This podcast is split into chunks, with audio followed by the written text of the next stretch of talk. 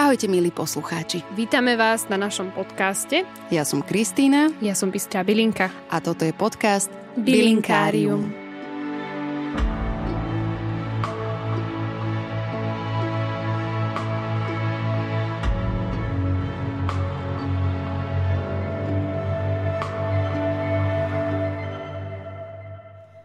Tešíme sa, že našou dnešnou hostkou je Veronika Ciprichová. Vyštudovala chemické inžinierstvo na Univerzite Komenského a v súčasnosti študuje PhD v odbore environmentálna geochémia.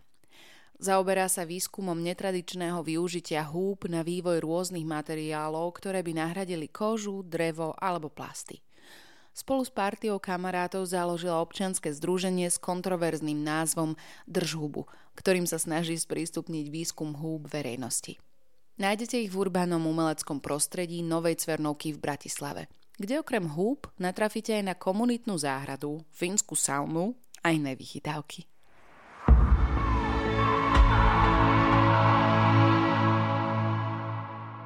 Veronika, ahoj. Čau. Vítaj vo svojom laboratóriu. Áno, vítam ťa tu. Ďakujem. Si ináč prvý človek vôbec, ktorý ma zavolal do svojho laboratória. Robíš to no. často ľuďom?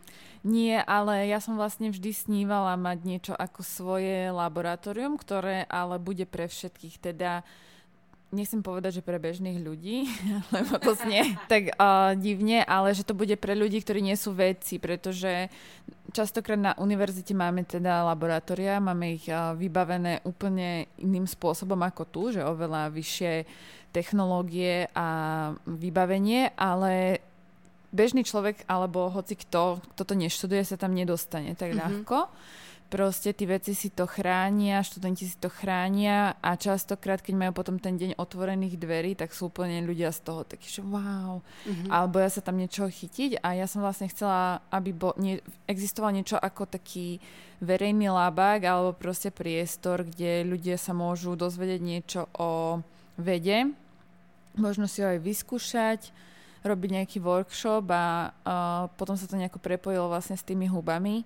A teraz už mám svoj, by som povedala, že prvý labák, aj keď nie je úplne ešte tak vybavený, ako by som chcela. Napríklad nemám mikroskop, ktorý by bol úplne takým oživením toho laboratória, mm-hmm.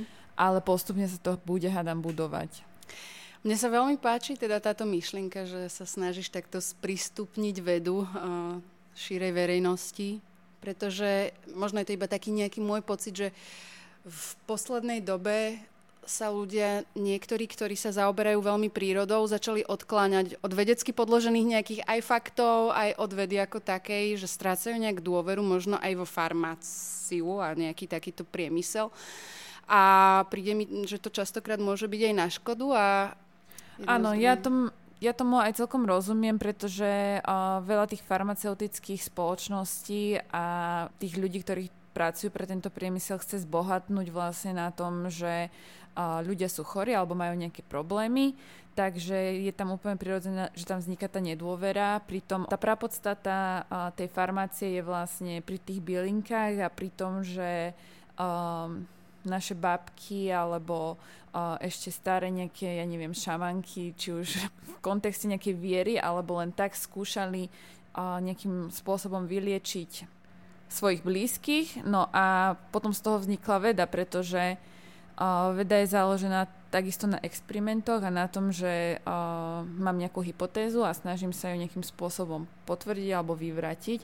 Takže určite to spolu úplne súvisí a určite je to ľuďom vlastné, pretože je to založené na zvedavosti a tá je ľuďom vlastná a ľudia sú zvedaví, takže aj všetci veci sú zvedaví, tak treba pre nich vytvoriť priestor, kde sa môžu realizovať určite. Mm-hmm. My sme sa vlastne spoznali spolu na tréningu, na movemente u Matiasa. Pre mňa je úplne neuveriteľné, že sa stretávam v tejto komunite s ľuďmi, ktorých spája nejakým spôsobom tá láska k prírode a že stále viac a viac zistujem, že, že tam chodia ľudia, ktorí sa tomu venujú aj profesionálne alebo teda nejak takto, že študujú rastliny. A prečo si myslíš, že to tak je, že, že sme sa tuto takto zgrupili viacerí takíto nadšenci, ktorí skúmajú seba a svoj pohyb a vidia Vidíme v tom nejaké prepojenie možno? Že... Áno, určite je to prepojenie s tou prírodou, niečo o, hľadáme aj v tom pohybe, niečo, čo nám je prírodzené. Ja neviem teda ako ty, ale um, mňa veľmi rýchlo prestanú baviť určité typy cvičení a určité napríklad ma nebaví chodiť do fitka, nebaví ma proste dlho robiť jeden typ športu. Uh, nebaví ma až tak uh, ani tímový šport, čo by som akože nemala hovoriť asi, lebo to neznie dobre v CVčku. Tak pokiaľ sa nechceš zamestnať niekde ako a, basketbalistka. A ten movement tak... mi prišlo niečo také, že uh, veľmi prírodzené, takisto ako je príroda veľmi prírodzená, niečo, čo ma povedie viacej k pochopeniu um, môjho tela, s tým, že sa snažím akože vo svojej profesii pochopiť veci, ktoré sa dejú okolo mňa, či už v prírode, živej alebo neživej, tak je podľa mňa veľmi dôležité, aby sme pochopili aj to, ako sa hýbe naše telo, pretože je to takisto živý organizmus a v podstate je to všetko to isté. Mm-hmm. Nechcem teraz, aby to tu zase vyznelo ako nejaká kampaň na movement a dávať zase nejaké body nášmu trénerovi a brať to ako pozvanku na, na tieto naše cvičenia, pretože už tam chodí aj tak dosť veľa ľudí a uh, môžeme, môžeme sa teda odpichnúť od toho, že uh, ako tam cvičíme k tomu, že čo ty tam vlastne nosíš, pretože ty si tam takto začala nosiť hríby v taške. To robívaš tiež takto bežne ľuďom? No, aj do školy často hríby, vlastne ja, ja študujem. ja iba teraz som si predstavila, že ako my tam musíme vyzerať ako skupinka ľudí, ktorí cvičia úplne zvláštne nejaké opičie pohyby a štveráme sa tam po prelieskiach a vysíme tam na kruhoch a do toho tam príde niekto s taškou plnou hríbov, že fakt si o, o nás musia mysleť niečo tí ľudia, keď idú okolo. No, uh, myslím, že to tie tašky nevidia, ale máš pravdu, že ak sa tam pozrú, tak um, môžu si pomyslieť, že kadejaké hryby to sú, že či sú to vôbec jedle hryby, lebo my teda, ako si mohla aj vidieť, že pestujeme uh, také druhy húb, ktoré možno ani niektorí ľudia ešte nevideli mm-hmm. naživo. Takže uh, tam je istý, istý dôvod na nedôveru mm-hmm. uh, z tejto strany, ale Uh, je to také, že kamarátom donesiem, vieš, keď si objednajú či už na nejakú grilovačku alebo opekačku, takže som veľmi rada, keď mi aj povedia svoj názor, že čím tie huby chutia a... Mm-hmm. No, kde sa teraz nachádzame? Teda sme obklopení hubami, ale sme v špeciálnom priestore v Bratislave. Hej, teraz sa nachádzame vlastne v priestoroch Novej Cvernovky a na našej farmičke hubovej s názvom Drž hubu. Milujem ten názov. Hej, bol to veľmi akože taký kontroverzný výber. Ja som absolútne nebola za to na začiatku. Myslím, že to vzniklo aj spolu s nejakými kamarátmi tak akože niečo ako satirická odpoveď, že áno, tak sa volajme drž hubu a potom to bolo, že áno, volajme sa tak. A ja, že čo? Že nie. A potom sme sa akože dohadovali o tom a nakoniec sme sa zhodli a teda ja som zavolala môjmu bratovi a povedal som, že ako sa budeme volať, ten mi totálne vynadal, že proste to je úplne hrozný názov, že to nič nepredáme s týmto.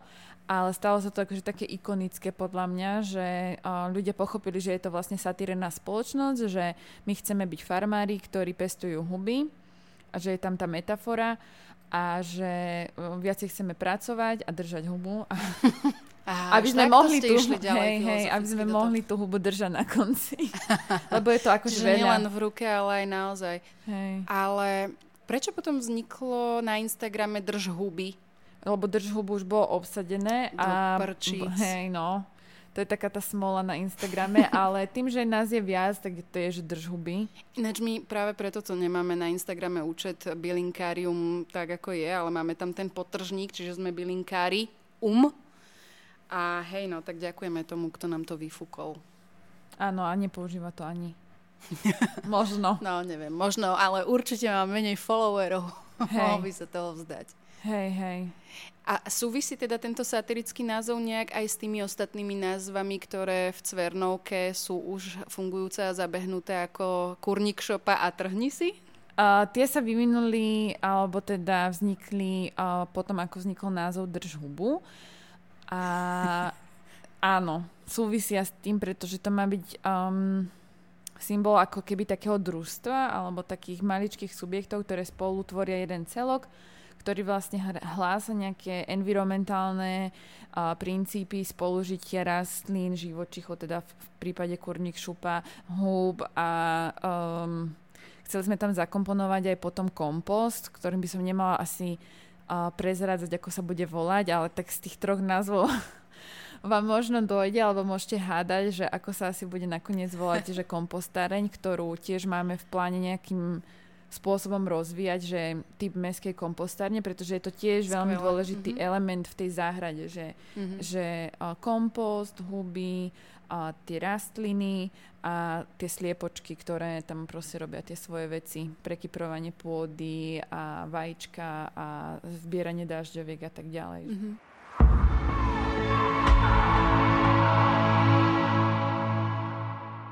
Vy tu vlastne aj bývate, niektorí. Mm-hmm. A funguje vám to tu už niekoľký rok? Ty si hovorila, že si tu 4 roky? Hej, viac ako 4 roky, no. Takže vieš už asi aj nejak posúdiť, že ako sa dá takto žiť, aby to malo aj nejaké benefity. Ono má to veľa benefitov, ale má to aj veľa nevýhod. No v, tak povedz. V podstate v tej uh, kultúre a spoločnosti, ktoré sme my naučení žiť, tak je to veľmi nekonvenčný spôsob žitia, pretože ľudia, čím sú starší, tak tým viacej hľadajú nejaké pohodlie, súkromie, mm, možno nejaké istoty by som povedala. Či už si kupujú byt, auto, alebo sa stiahujú niekde pri meste a mm, sa tak viacej oddelujú a možno osamostatňujú by som povedala. No a tento koncept bývania je viacej taký intrákový, že ako keby stále si predlžuješ tú mladosť tým, že bývaš s kamarátmi, až tu tak veľmi nemáme na výber, že s kým bývame ale možno sa to časom zmení. To znamená, že tu máme rôzne typy ľudí, že či už starí ľudia, mladí ľudia, ľudia so zvieratami, ľudia bez zvierat, anglicky hovoriaci ľudia, uh, teraz tu máme aj z Ukrajiny ľudí, máme tu v podstate aj z Vagusu ľudí, hej, uh-huh, čo tu majú uh-huh. ten Housing First projekt, uh, máme tu ľudí, ktorí zarábajú, máme tu ITčkarov, máme tu študentov a máme tu myslím, že aj jedného človeka, ktorý má dieťa, uh-huh. takže Takže je to úplne, že všeho chuť.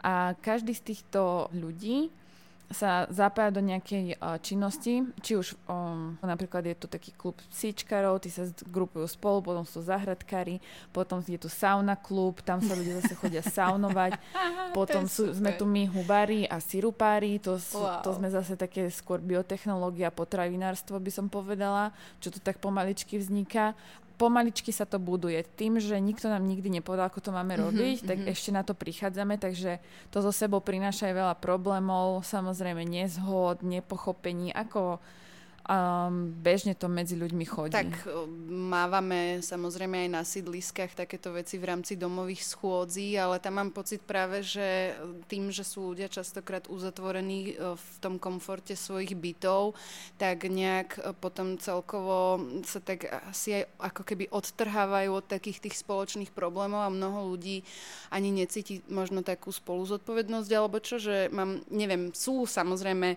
domové bytové nejaké komplexy, praxi, kde tí ľudia dbajú na všetko okolo a snažia sa spolu, ale mám taký pocit, že už ako ide tá doba rýchlo, tak stále menej a menej sa ľudia aj zúčastňuje, že to berú iba ako takú nejakú povinnú jazdu, odškrtnú sa niekde na dochádzke a a tuto mám pocit, že to vedie úplne k takému tomu opačnému spôsobu, že aby sa ľudia cítili, že sa spolu podielajú na, na všetkom, čo sa tu deje a príde mi to pekné, mm-hmm. ale stretávaš sa aj s takým pohľadom, že vás považujú, ja neviem, ľudia zvonku, ktorí do toho nevidia tak úplne, ale iba možno cez plot vidia, čo, čo sa tu deje, že ja neviem, že čo to tu býva za hypisákov, alebo takto? Áno, tak jednak, um, čo som počula, tak názory boli také, že sme veľmi také, že exkluzívna komunita, že majú ľudia pocit, že sa tu nedá ľahko dostať, že sme takí neprístupní.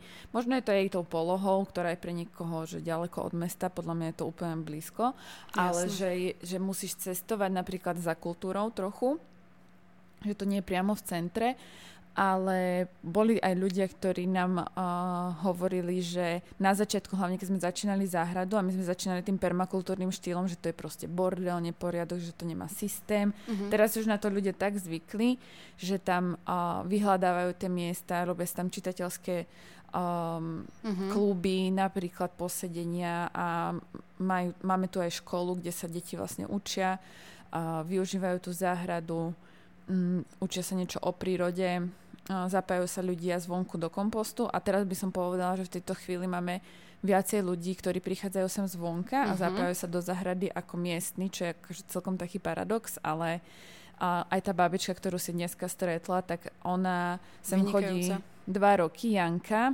Nemá Instagram?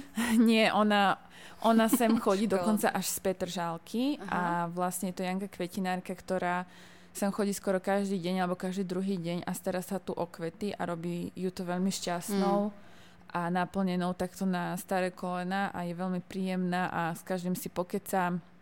Vyzerala Čiže... ako keby si užívala chvíľu na, na dovolenke ako so keby sme objednali. Hej. A, áno, prišla zapozovať ako Presne. do časopisu. Hej, Takže je to super. Ja sa z toho veľmi teším, že že to takto je a myslím, že sa to začalo meniť až tento rok, že možno aj ten COVID, vieš, mm-hmm. ja som tak COVID a pandémiu nepocítila tým, že som žila tu, vieš, mm-hmm. ako niektorí ľudia, ktorí žili sami na byte. Pre nich to muselo byť hrozné, ale my sme tu, tým, že sme sa vtedy uzatvorili, tak my sme boli v podstate petica kamarátov, ktorí mm. tu a renovovali tento priestor, hej? Uh-huh, uh-huh. Že vo voľnom čase sme prerábali tento priestor, lebo však cez COVID čo budeme robiť a nejakým spôsobom snažili sa prežiť tú pandémiu a postaviť si náš sen, uh-huh. povedzme tú hubovú farmu. Uh-huh. Takže... Ja tiež počas teda pandémie som bývala vtedy na, na dome, kde sme bývali teda v podnajme na jednej izbe a mali sme tam e, také podobné komunitné bývanie, ale teda to bol, to bol jeden domček zo záhradou a tiež sme si vtedy s bývalým priateľom hovorili, že chvála Bohu, že máme tam tú záhradu a tú možnosť, že nejak kooperovať so susedmi a že sme sa nemuseli niekde zblázniť uh, ľahšie v nejakom jednoizbáku. Ako, ja to vnímam ako benefit, určite si viem predstaviť, že má to aj množstvo nevýhod. Tak ako keby klasicky prvé, čo človeka možno nápadne, možno aj teba, je ten pocit ponorky. Uh-huh. Um, toho, že stretáva sa stále s tými istými ľuďmi, stále tie isté témy riešite, ktoré možno keď človek odíde na týždeň na dovolenku alebo niekam na Erasmus a potom sa vráti, tak mu, by mu to aj chýbalo, ale proste keď v tom je každý deň, tak mu to začne liesť na nervy. Tak ale máš aj možnosť o, mať tu súkromie Jasné. a ne, nezapájať sa do všetkého vôkol. Jasné, ja som aj preto rada, že mám napríklad ten movement, lebo to je niečo, čo je mimo Cvernovku a síce tam chodí Danko, on je, tiež pracuje v Cvernovke, v podstate Aha, pre vlastne jeden áno. subjekt ale ja som tak rada, keď idem niekedy do mesta a nestretnem nikoho z Cvernovky, že je to proste pre mňa taký dôvod, že znova sa vrátiť sem a tešiť sa z toho, čo je tu. A proste nechcem si to niekedy brať úplne všade so mhm. mnou, ale je, Bratislava je veľmi malá, čiže stále stretávaš tých istých ľudí.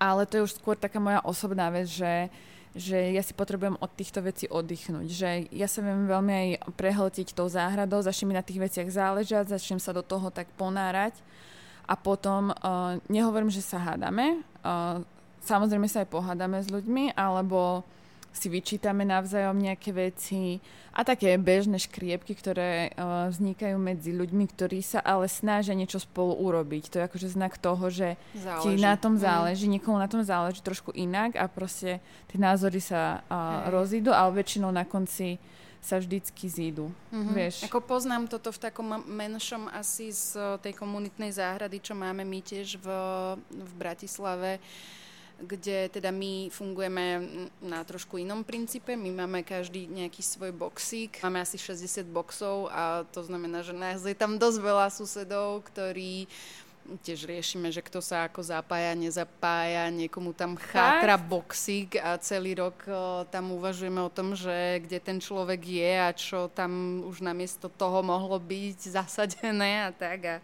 a každý tam má mm, nejaké svoje povinnosti a máme tam každú chvíľu nejaké akcie, schôdze a takéto veci, čo som si ja nikdy nemyslela, že ma bude baviť, ale na staré kolena v úvodzovkách v 30 teraz je, je toto pre mňa jedna z najväčších zábav. Ale vy tu máte tiež taký ten že mávate tu aj akcie Cvernovku samú o sebe, ktorá tu má bar a klub, kde sa tu stále niečo deje kultúrne, sú tu nejaké koncerty a tak ďalej, takže vy vlastne, keby ste chceli, tak naozaj sa odtiaľ to nemusíte ani pohnúť, lebo tu máte všetko. Ono to tak aj niekedy je a to leto pred covidom, tak bolo tu letné kino, proste mm-hmm. koncerty, uh, divadla, predstavenia, politické diskusie, hej, tu má často aj denník N nejaké diskusie hej, alebo rôzne hej, iné médiá. Po, proste oni tí ľudia normálne chodili za nami a ja že wow, ja som mesiac nevyšla odtiaľ to nikam. mm-hmm. A potom vlastne, keď som začala aj chodiť do školy, čo je tiež na opačnom konci mesta, tak je to, je to fajn odtiaľ to mm-hmm. odísť. Ale máš pravdu v tom, že máme tu všetko, čo človek potrebuje k tomu, aby bol tak viac menej šťastný. Mm-hmm.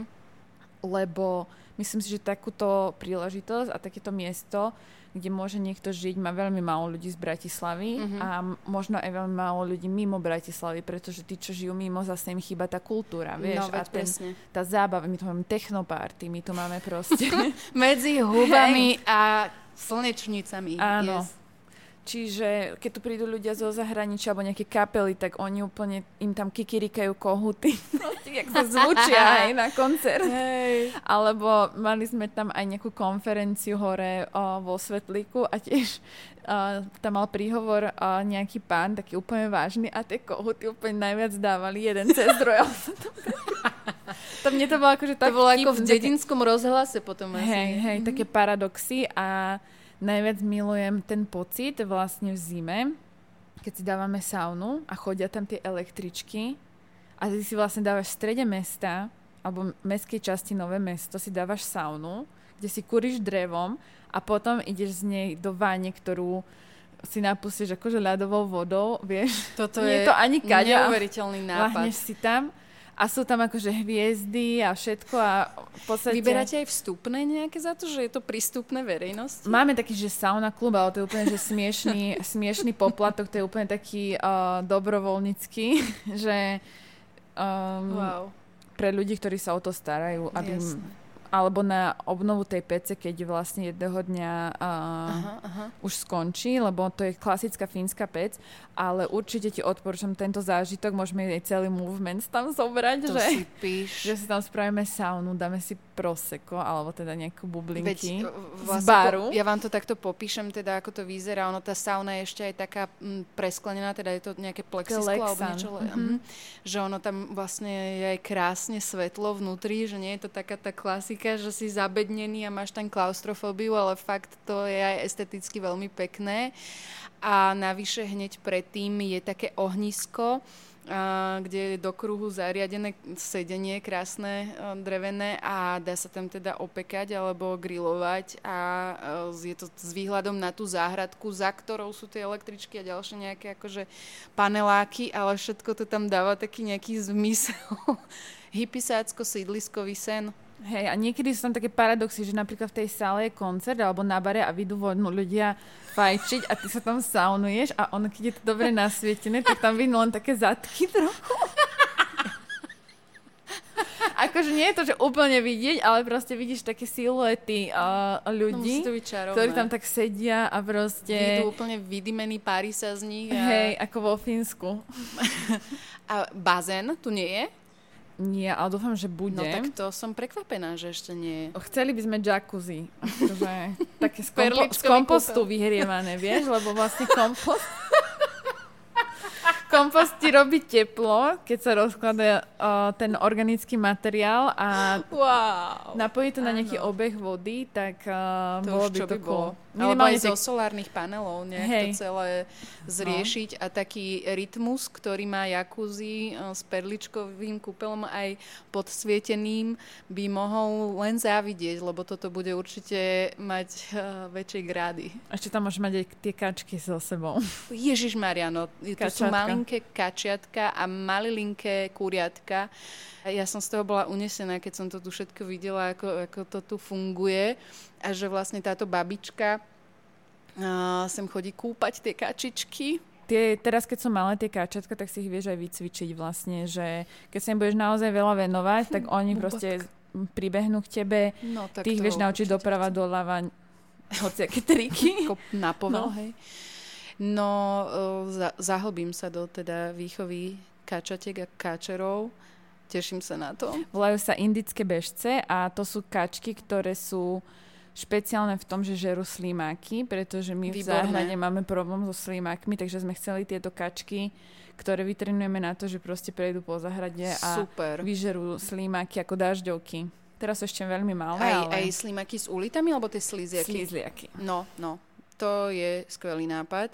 A ďalej tu padol taký nápad od babičky, že o, prírodná kosačka, a.k.a. ovce alebo kozy, Takže no. sú tu aj takéto možnosti, myslíš, že sa dá takéto zriešiť niečo s mestom?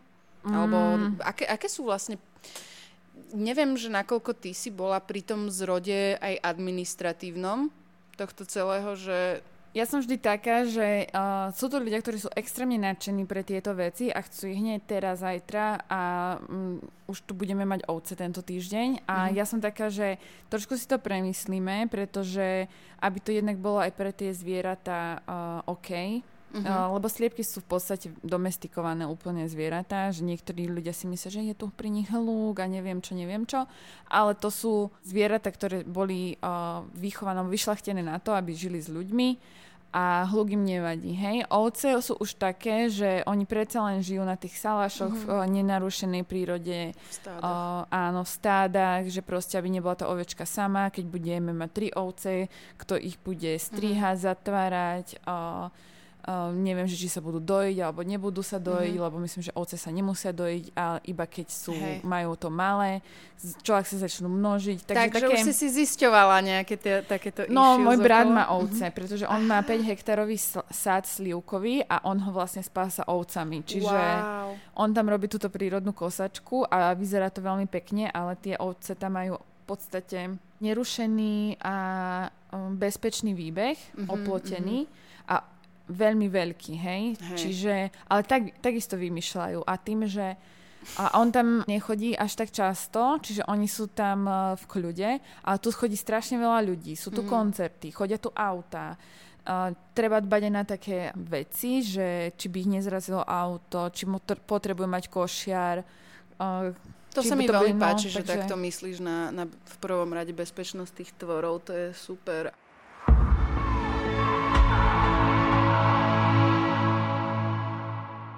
Poďme k tým hubám. Kľudne. Lebo však huby sú asi taká tvoja najhlavnejšia téma. Ako si vlastne, ako ti to napadlo v prvom rade? No, napadlo mi to tak, že som stretla Juraja. Mm-hmm. Jeho som stretla ešte pred covidom. On to vlastne tiež býva. On je už teraz jeden z uh, členov nadácie Cvernovka.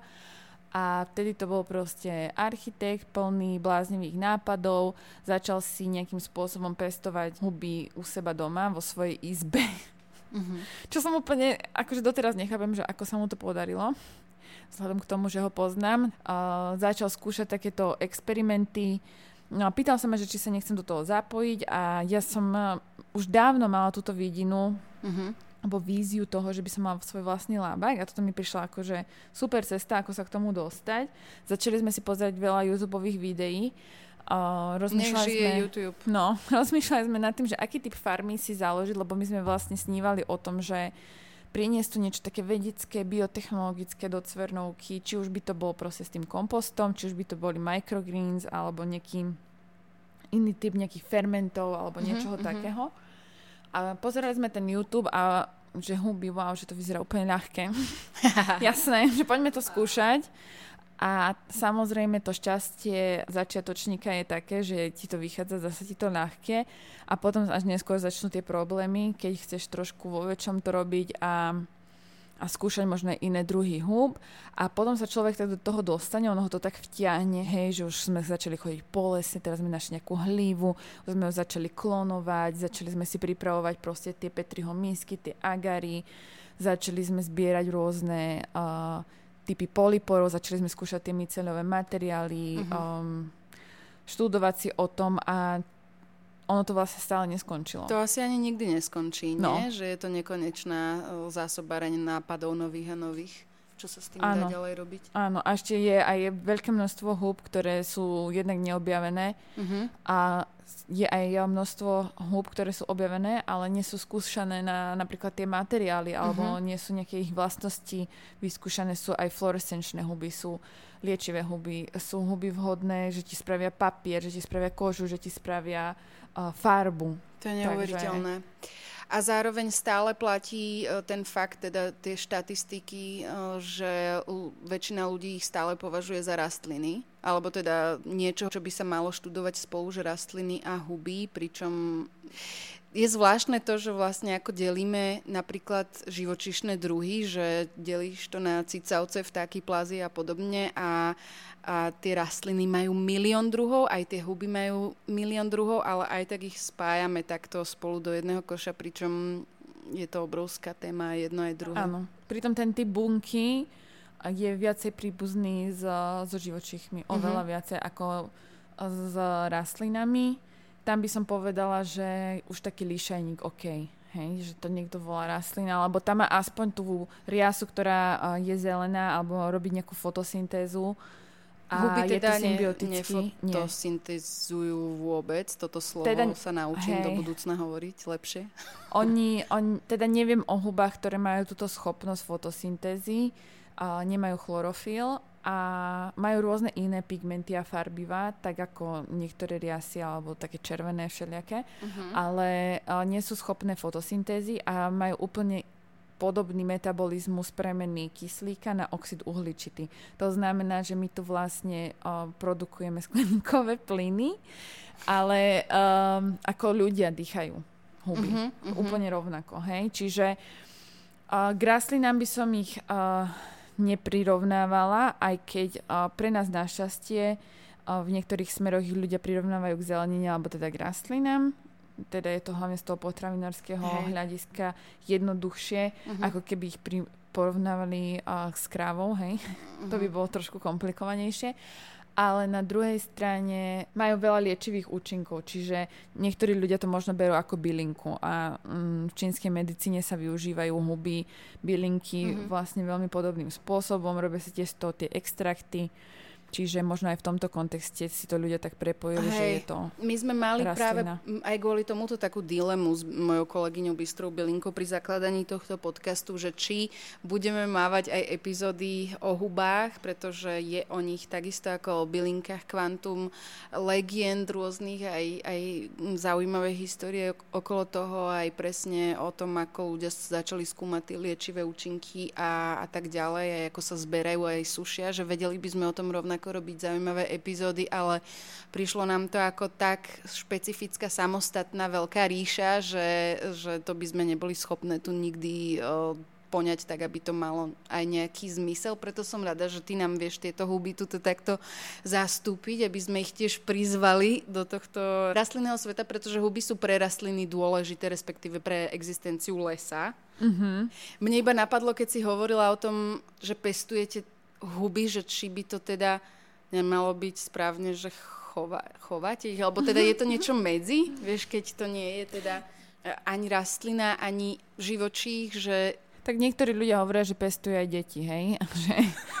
Takže... to je pravda.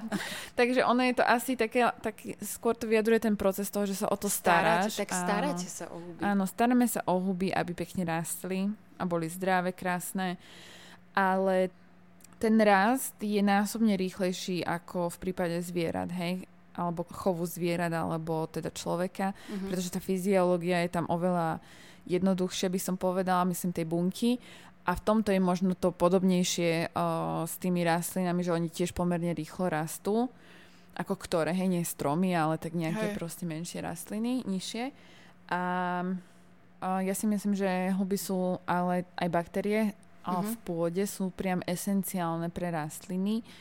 Uh, je už úplne známe, určite aj ty o tom vieš, že uh, v podstate kniha taký prepletený život stromov, preple, prepletený život všetkého, čo je v lese, je prostredníctvom húb, mm. prostredníctvom teda hýv a mycelia, teda podhubia po slovensky, ktoré mm-hmm. sa nachádza pod zemou a my ho nevidíme, ale tvorí takú sieť obrovskú ako neurónov, ktoré mm. prepájajú jednotlivé stromy, rastliny, medzi sebou komunikujú, vymeniajú si rôzne metabolity.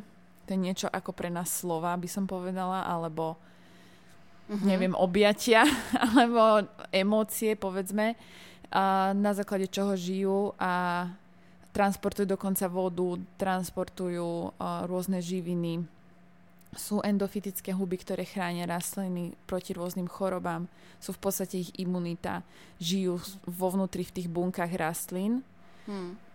To sú mikroskopické huby, ktoré nemáme šancu vidieť teda voľným okom a len v posledných rokoch sa prišlo na ich existenciu. Uh-huh, to mhm. znamená, uh-huh. že Boh vie, koľko ešte naozaj rôznych takýchto organizmov a hub žije okolo nás v nás neviem kde ešte všade, je to také možno niekedy až mystické alebo strašidelné pre ľudí, ale um, tie pôdne huby, ktoré žijú na tých koreňoch tých rastlín, alebo teda mykorizné huby, ktoré žijú v tom vzťahu s tým stromom, potom z toho výplodia napríklad taký dubák alebo muchotrávka je pre mňa veľmi krásne, keď uh, rozmýšľam a chodím po lese a pozerám sa na huby ako na niečo podstatné pre ten les, nie pre mňa, že to tam akože idem uh-huh. vyzbierať si teraz dubáky, ale že v podstate ten les nerozlišuje, že muchotrávka, dubák, pre ňo majú obidve tie huby uh, rovnakú funkciu, čo sa týka tej mykorízy a mhm. transportu uh-huh. tých živín a ochrany.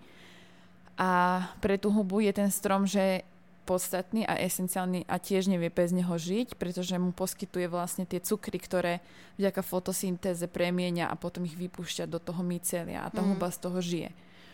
Takže uh, príroda nerozlišuje, či je to jedovatá huba, smrteľne jedovatá alebo jedla, vynikajúca huba, mm. ale v podstate tam tie vzťahy fungujú úplne rovnako. No pre mňa je to vždy až taký dojímavý moment, keď natrafím na nejaký taký dokument, ako napríklad Fantastic Fungi, ale... Fungi. Fungi. Fantastic Fungi. Alebo rôzne dokumentárne filmy, kde, kde je aj vidieť ten časozber toho rastu húb a potom aj ten rozklad, to akú majú vlastne tú schopnosť rozkladať veci, že je to fantastický systém geniality, ako oni v podstate sú inteligentné, ale rovnako ako aj rastliny, akože ja som sa teraz absolútne namotala na knihy, uh, kde, kde veci teda prinašajú tie poznatky o tom, ako naozaj rastliny majú vedomie, čo my ako ľudia nie sme z takého toho antropocentrického alebo zoocentrického vnímania schopní častokrát si prijať, že niečo tak uh, statické alebo nepohyblivé čo vnímame podobne ako, ja neviem, kamene alebo nejaké anorganické veci, že, že je schopné to na nejakej inej úrovni, ale predsa len rozmýšľať, plánovať, organizovať a jedno s druhým, tak, tak je fascinujúce, že sa to vlastne stále viac a viac preukazuje, že je to tak. Prekvapuje ťa ešte, ešte doteraz niečo, že aj teraz ťa dokážu fascinovať tie húby a rastliny tak ako pred rokmi? Alebo už si hovorí, že však veď to je všetko staré, známe a vedela si to dávno? Alebo... Nie, podľa mňa ešte strašne veľa vecí neviem a strašne veľa um, možno takých echt vedcov a botanikov by ma ohorilo proste informáciami, ktoré mi poskytnú a to úplne prichádza tak, že náhodou. Uh-huh ale nie je to len, že zo sveta húb, ale aj zo sveta rastlín. Napríklad nedávno som sa dozvedela o tom, že ako sa opelujú niektoré druhy uh, kvetov v džungli, že oni proste sú tak prepojené s uh, tou včelou alebo s tým chrobákom, že oni vykvitnú v nejakú presnú hodinu, hodinu. Uh-huh. ale že musí tam prísť nejaký typ chrobáka, ktorý uh, vypustí nejaké feromóny, aby napríklad včela vedela, že OK, teraz už tam bol tento chrobák, tak tam môžem ísť ja a že normálne majú také akože komunikačné infošky. systémy medzi sebou, ale proste potom sú tie huby, tie kordycepsy, ktoré vlastne napadnú nervovú mm-hmm. sústavu tých uh, chrobákov alebo proste nejakého hmyzu a vyrastú z toho tak, že um, vypustia spory na pre nich akože najsympatickejšom mieste alebo najvhodnejšom, aby vlastne sa rozmnožili v čo najväčšom um, Áno. smere vetra, aby mali čo najväčší rozsah a neviem čo všetko. A to sú úplne nie? takí, že wow, že oni jak rozmýšľajú. alebo Pre sú- mnohých to no. môže byť aj desivé, teda pre, minimálne pre uh, tvorcov toho seriálu Last Áno. of Us, kde to použili teda ako námed na zombie a apokalypsu. Áno, alebo tie plesne, ktoré dokážu o, vyriešiť vlastne mm, labyrint. Čože? Hej, je, je taká pleseň, volá sa to, že slime mode, po slovensky teraz neviem, ako sa to volá, ale dá si, že slime mode, metro, labyrint a oni normálne, že dali pleseň, ktorá začala raz, ani sa bez pomýlenia rástla za potravou a vyriešila labyrint. Hej, bolo tam niekoľko ciest a ona si vybrala tú správnu, takže Plesnivý Pac-Man. si zoberie, že to sú proste mikroskopické organizmy, ktoré máš pocit, že nemajú ako keby ne- nejakú schopnosť inteligenčnú, ale Mm. tieto experimenty hovoria niečo iné. Čiže stále ma to prekvapuje. Určite aj veľmi bude, pretože ja nie som až taký knihomol a skôr uh, beriem tieto veci takže oddychovo, Aha. alebo takže random ku mne prídu a potom si aj lepšie zapamätám, lebo keby som to každý deň študovala, bolo by čo, ale asi by som bola preťažená. Čiže No jasné. Tak ty to máš o to um, fascinujúcejšie, že to môžeš vidieť live, ako sa tie veci dejú a, a pozorovať ich. áno, na, akože rada by som videla aj tie tropické druhy húb, alebo aj rastlín, ktoré sú naozaj že v džungli, že čo my tu nemáme, že veľmi ma baví keď ideme aj na nejaké iné podnebie alebo na nejakú, uh, nejaký iný kontinent, iné typy pôd, tam sú iné rastliny. Veľmi ma to baví, že sledovať, hej, že kde sú kaktusy, kde je sucho, kde je proste hlina, kde je zase dáž a je tam úplne vlhko a tam sú iné typy húb a to by ma veľmi bavilo, že tak cestovať za tými húbami, ale na to nemám peniaze zatiaľ. Takže... No, musíme napísať nejaký projekt, a požiadať o grant a zdokumentovať to, ponúknuť to nejakej televízii a proste ľudia nám za to zaplatia a vtedy budeme môcť ísť takto za, za poznaním von.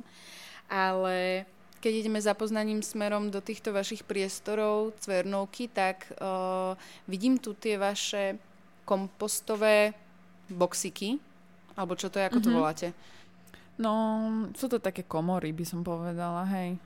Alebo No. boxy. Komory. Nemám rada slovo komory, to znie tak desivo. Môže to byť aj, že box, proste. hej. No, koľko druhov a akých uh, húb tam pestujete? Alebo chováte? Alebo niečo medzi? Staráte sa o? Myslíš tam hore v tých rastových? To sú také rastové komory. Tam vlastne dávame huby, aby vyplodili a teda sme získali tú plodnicu. Mm, celkovo máme asi tak 50 druhov, ktoré Mhm. nejak skúmame a testujeme. Či už sú to tie koralovec ježovity, alebo To je famózna No. huba.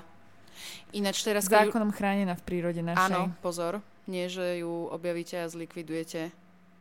No a čo všetko tu vy potom ďalej robíte s tými hubami? Vy ich Mm. spracovávate aj, alebo teda skúmate, že čo všetko sa s nimi dá robiť? Áno, my tak aj... skúmame, že čo všetko sa s nimi dá robiť. Uh, niektoré jeme, skúšame, aké majú vlastne chuťové profily, skúšame robiť z nich uh, rôzne recepty, to nás veľmi baví. Skúšame vlastne, či chutia kamarátom, skúšame, že či majú lepšiu kvalitu ako napríklad huby, ktoré uh, sa dajú kúpiť v supermarkete. Mhm. A chceme hlavne pestovať a, rôzne typy húb, ktoré a, na Slovensku sa bežne a, nenachádzajú, alebo teda nevieme ich dostať v obchode. A takisto aj a, typy húb, ktoré sa sem dovážajú z Ázie, pretože ten dovoz je vlastne veľmi zbytočný a tie huby sú akože lacné, oni dozrievajú v tých kontajneroch, vieš, je to také proste dovezené ovocie Mhm. a, tropické a, a pritom vieme využívať a, suroviny a v podstate nejaké nepotrebné biozložky, či už piliny alebo napríklad to mláto z varenia piva, ktoré vznikajú v meste. A chceme tak aj dokázať to, že aj takéto priestory, ktoré sa na nič nevyužívali a boli v podstate ako sklad, tak vieme premeniť na nejaký typ vertikálnej farmy, pretože táto hubová farma je vlastne typ vertikálnej farmy, kde na veľmi malom priestore, alebo teda malých metroch štvorcových, v podstate na výšku vieš pestovať väčší objem Hej. potravy. Veľmi zdravé, veľmi kvalitnej potravy, s tým, že využívaš teda takéto suroviny. No. Skvelé.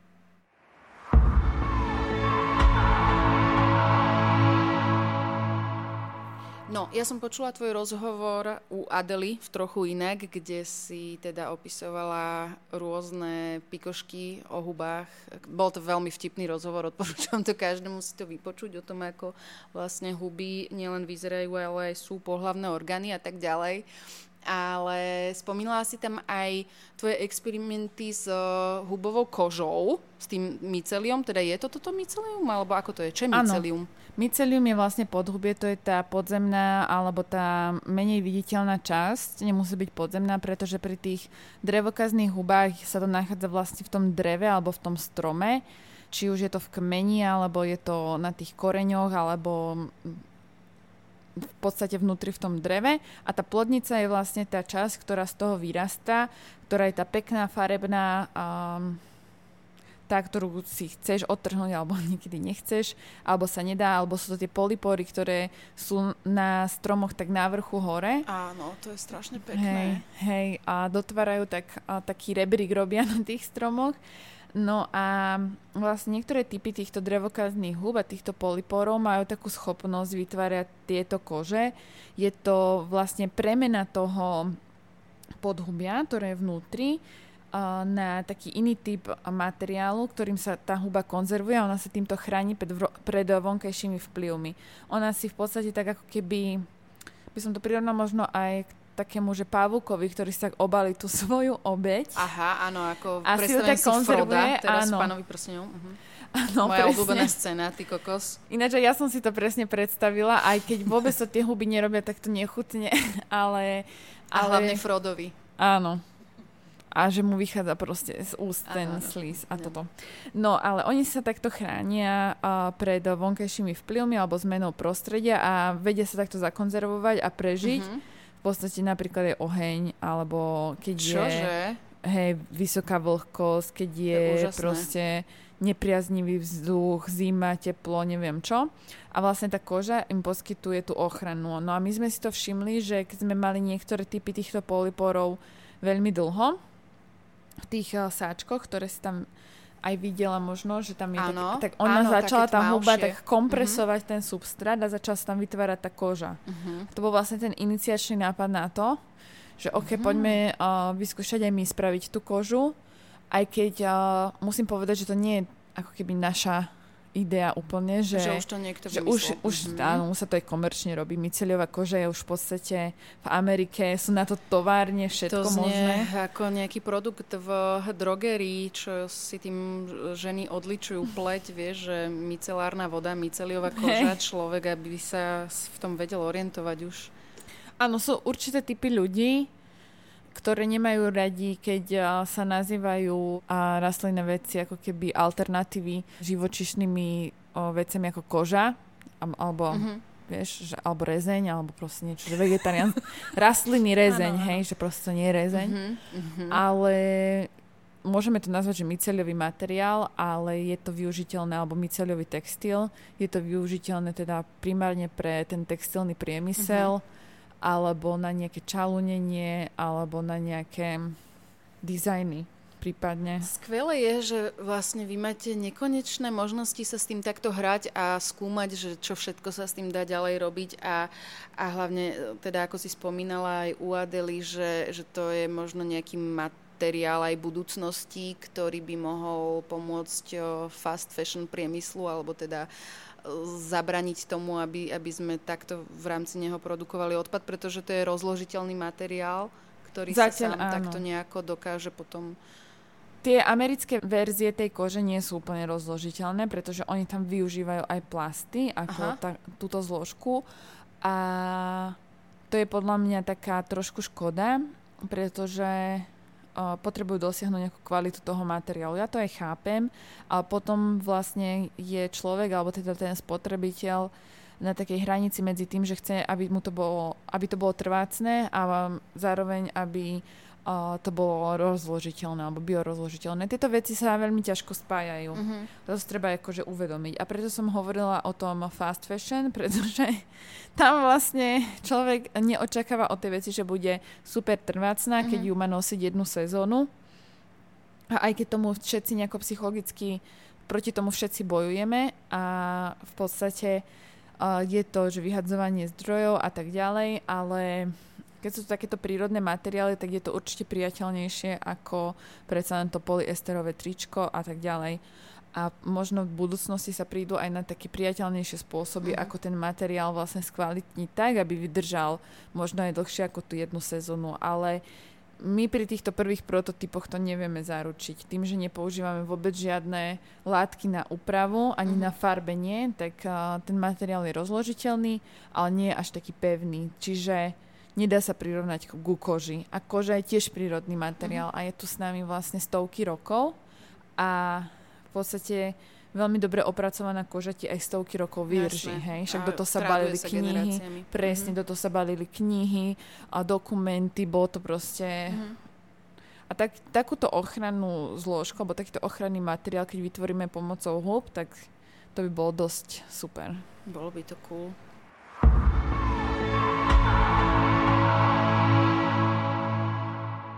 Ešte nám musíš povedať, teda nemusíš, ale ak chceš, nám povieš niečo o harmančeku, ako o bylinke, ktorú si si vybrala vlastne. Ja som ti tak trošku nanutila, respektíve uh, mali sme už dopredu um, vybraté nejaké hostky, ktoré súhlasili, teda vybrali si harmanček, ale nakoniec sa nedostavili a ty si sa teda podujala, že si vezmeš ten harmanček ako ty, ako nosnú bylinku, tak máš ju rada? A inak podľa mňa veľmi veľa ľudí, keď ma uvidia na fotke, alebo, alebo uh, keby ma videli, keď som bola malá, tak by vybrali ku mne harmanček ako kvietok, pretože um, mne to evokuje také, že slnko, teplo, proste blond vlasy, ono sa to aj používa ako šampón na blond va- vlasy, je väčšinou že s harmančekom. Uh-huh. A ja si pamätám, že keď som bola malá, tak som mávala kúpel s tým harmančekový.